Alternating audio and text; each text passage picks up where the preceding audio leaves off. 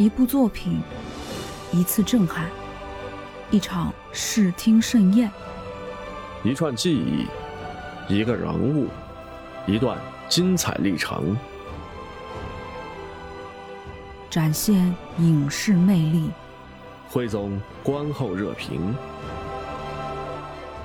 欢迎收听《奇影》。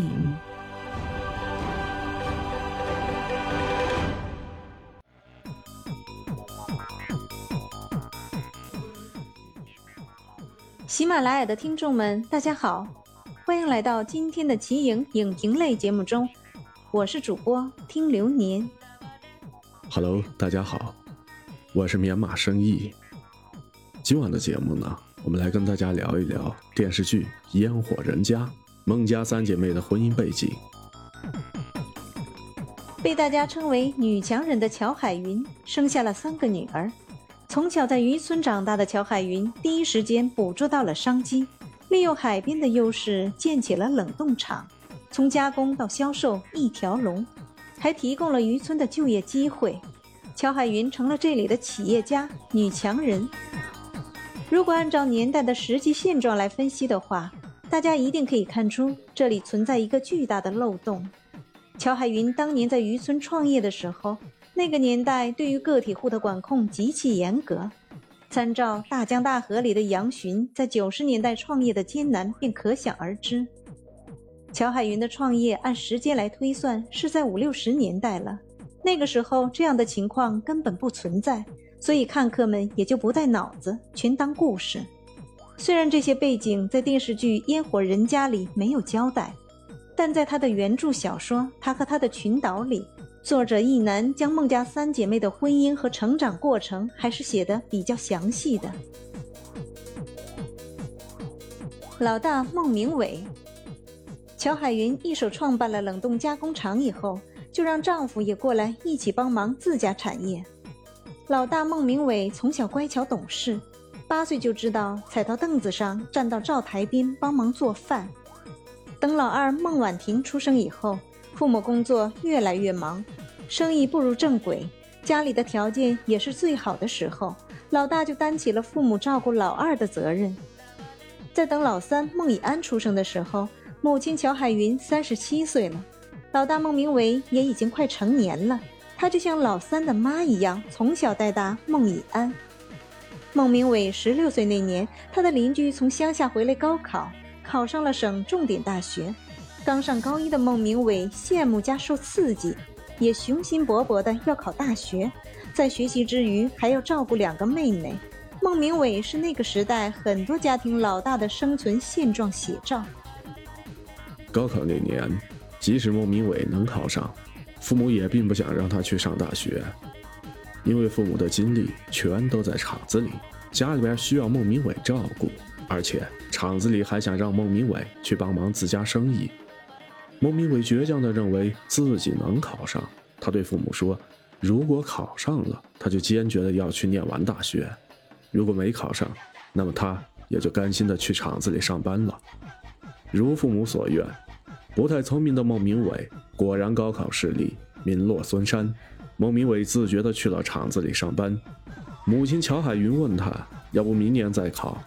孟明伟有自知之明地说：“不考了，自己不是那块料。”还是认清现实吧。孟明伟就这样在自家的厂子里上起了班儿，因为他人长得不好看，又是跛脚，年龄大了还没找到一个合适的对象，父母着急了，于是放出消息说孟明伟结婚他们会送一套房，就在乔海云住的楼上。那个时候厂子里的工人们条件都差，不怎么好，一般人都不愿意成为赘婿，只有一个叫做李承志的维修工引起了孟明伟的注意。员工们经常聚在一起抽烟闲聊，李承志一个人却远远地在一个角落里抽烟，看上去深沉不合群。孟明伟第一次看见时，觉得李承志很独特，不像那一群人一般的庸俗，于是走过去和他主动聊起来。这时候他才知道，李承志哪里是孤傲，而是穷，穷得连他们抽的烟他都抽不起，只好自己一个人躲在一旁抽自己的便宜烟。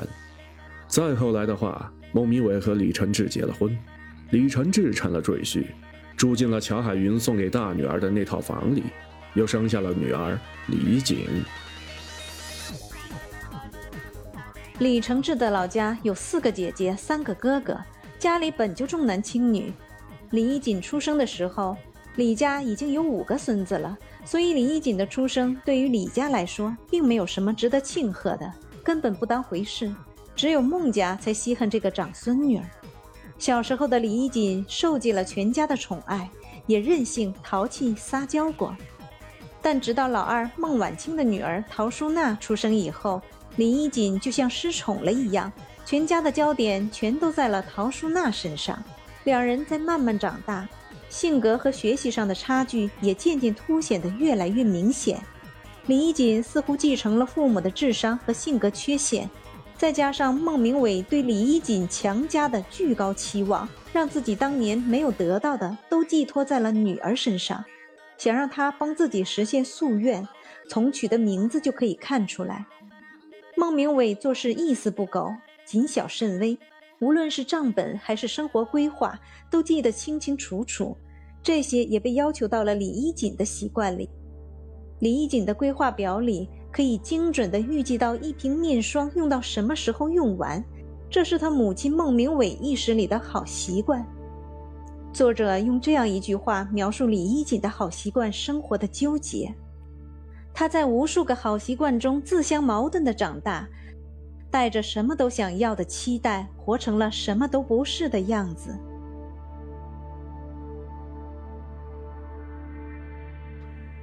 老二孟晚清从小就长得漂亮，又会打扮。她出生的时候，家里的条件已经很好了，于是她是在蜜罐里长大的，要什么有什么。上学的时候就知道把自己打扮得漂漂亮亮的。身边老是围着一群小男生，因为受宠又任性，孟晚清上了中专后便无心学业，看上了穿着铁道制服、长得高大帅气的陶大磊。陶大磊生性胆小，又极好面子，徒有虚荣，这一点在乔海云眼里看人还是比较准的。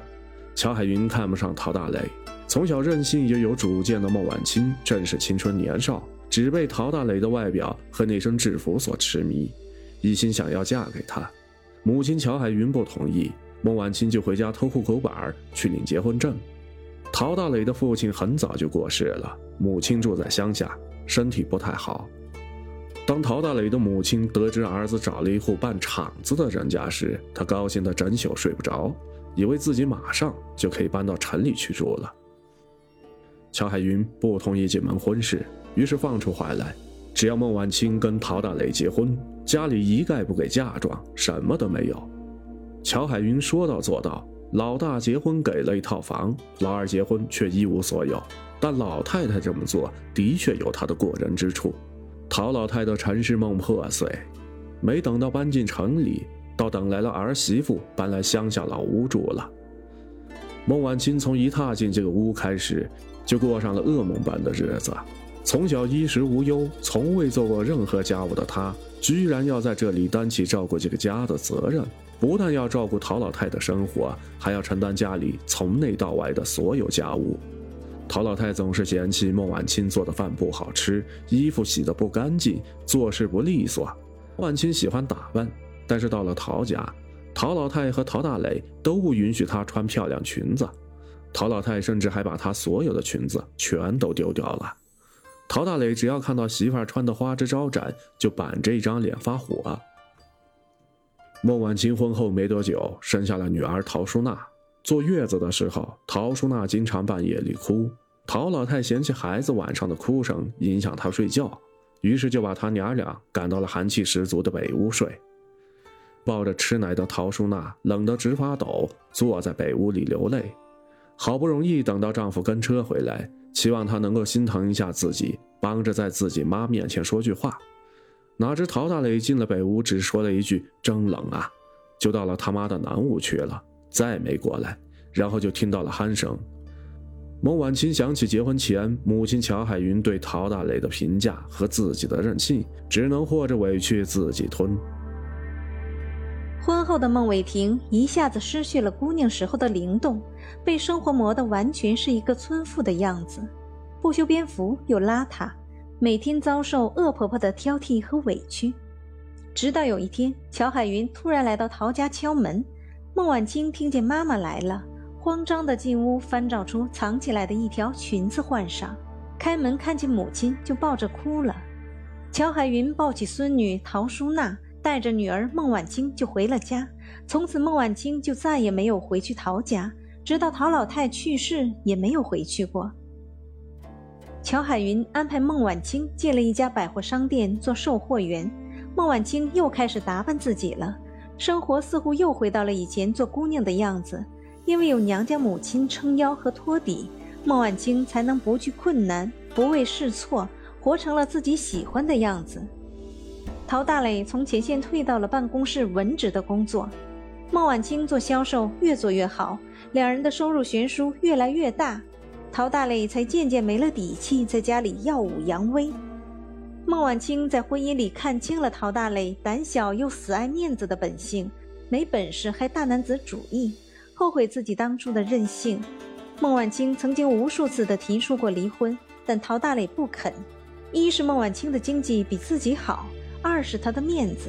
陶大磊到了中年，患上了不举之症，又不肯上医院，嫌丢脸，于是更加不肯离婚。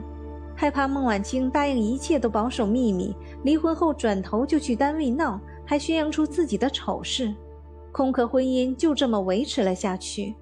孟晚清也被磨得只能让自己去调整适应这段什么也不是的关系。散养的陶淑娜居然胜过了事无巨细养大的李衣锦，李衣锦两次冲刺考研都失败，让孟明伟只能认清遗传基因这回事。而陶淑娜居然成了家里第一个科学家，还是工科航天专业，作为保送硕博连读。李衣锦从小就羡慕陶淑娜，不仅是母女关系，还有陶淑娜的经济优越。孟晚清的确是做销售的一把好手，慢慢的越做越顺，收入越来越多，换学区房、养孩子，全是孟晚清挣的。陶大磊就再也不敢说什么。孟晚清的婚姻生活，作者说，在如今虽然表面衣食无忧，内里却千疮百孔的家中，扮演着自相矛盾的角色。老三孟以安，老三孟以安是大家觉得性格最像母亲乔海云的典型的女强人形象。孟以安研究生毕业以后，在一家金融公司上班，五年时间做了空中飞人。高强度的工作节奏让他失眠严重，患上了中度抑郁，索性辞了职。辞职以后的孟以安无所事事，经朋友推荐去大学校园里听一堂心理讲座，才听了五分钟，孟以安就听不下去了，出来在校园里闲逛，走进了文学院的课堂里，见一位戴着黑框眼镜的帅气男老师，居然盘腿坐在第一排的课桌上。和同学们讨论着来新的拉奥孔，孟以安听了一会儿，就趴在后面的课桌上睡着了。等被这个男老师叫醒后，才发现自己流着口水，教室里已经没人了。这个男老师就是孟以安后来的丈夫秋夏，文学院的教授。秋夏比孟以安小三岁。孟以安后来进了互联网公司做运营，没几年就做到了总监的位置。一直是不婚主义的孟以安，没想到自己怀孕了，决定要生下孩子后，他和秋夏结了婚，但并不想举办婚礼。为了老太太，在两个姐姐的操持下，婚礼上的一切安排就绪，但两个新人却双双逃婚了。已经怀孕七个月、挺着大肚子、穿着婚纱的孟以安，只觉得喘不过气来，于是秋夏带着他两人到了海边吹风，吃油焖大虾。婚礼开始后，孟以安在电话里喊着让大家吃好喝好，然后两位新人在海边自由自在地享受着大自然的阳光和海风。酒店里前来参加婚礼的亲戚朋友们则高兴地吃着喝着，老太太也没有责备这个古灵精怪的小女儿，由着她去了，自己则高兴地享受着大家前来敬酒祝贺。结婚四年。谁也想不到，孟以安和秋夏又悄无声息地离了婚，而且是瞒着所有人。孟以安永远是以事业为主，两人谁也无法迁就谁。都有自己的主意。孟以安的工作让她依然没有时间打扮一个依赖丈夫的小女人形象。达成一致后，就这么离了。离了婚后，秋夏和女儿球球的芭蕾舞老师逍遥好上了。逍遥比秋夏小五岁，在她面前永远一副小女人的模样，对她依赖又顺从，这是秋夏喜欢的。孟以安不婚，只想谈恋爱。她优秀又果敢，身边的追求者当然很多。一度是两个侄女李怡锦和陶淑娜的偶像。说孟以安的性格最像母亲乔海云，也不是没有道理。老太太年轻的时候就敢独自闯出一条路来，没有魄力是不行的。孟以安洒脱又看得开，真如老太太的性格。女儿在婚礼上逃婚这样的事儿，她不但不责备，而且还乐呵呵地享受着婚宴上的一切，也是有智慧的老太太。四，综述。孟家三姐妹的性格不同，婚姻不同，人生路自然不同。虽然表面上看去，谁都有各自的苦衷和潇洒，但内在的难处和苦闷，谁又说得清谁好谁坏呢？老大看上去过得很苦，又最纠结。他只是想在家里扬眉吐气，奈何自己无能，只好将一切都寄托在了女儿的身上，强加给她自己的愿望，做着亲情的绑架。